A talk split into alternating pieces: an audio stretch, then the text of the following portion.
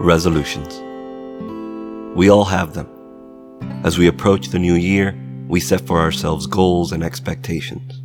We are filled with hope to achieve new things in the new year. However, sometimes we find ourselves at the end of the year having accomplished far less than what we set out to do. And thus, this time of year is often bittersweet. The expectations of next year in a struggle with the disappointments of this year. However, I suggest that you do not look only on what you didn't reach this year. Rather, I suggest you look at what you did accomplish. Do not compare yourself to others. Rather, be proud in what you have done. And as for the next year, my suggestion is to set those large goals, but also set the smaller goals that will help you reach the larger one.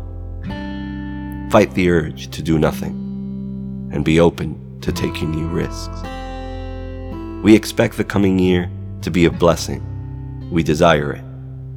Thus, let us finally come to Jesus and set our dreams upon Him, knowing that He has great plans for us. 1 Corinthians chapter 2, verse 9. However, as it is written, what no eye has seen, what no ear has heard, and what no human mind has conceived, the things God has prepared for those who love Him.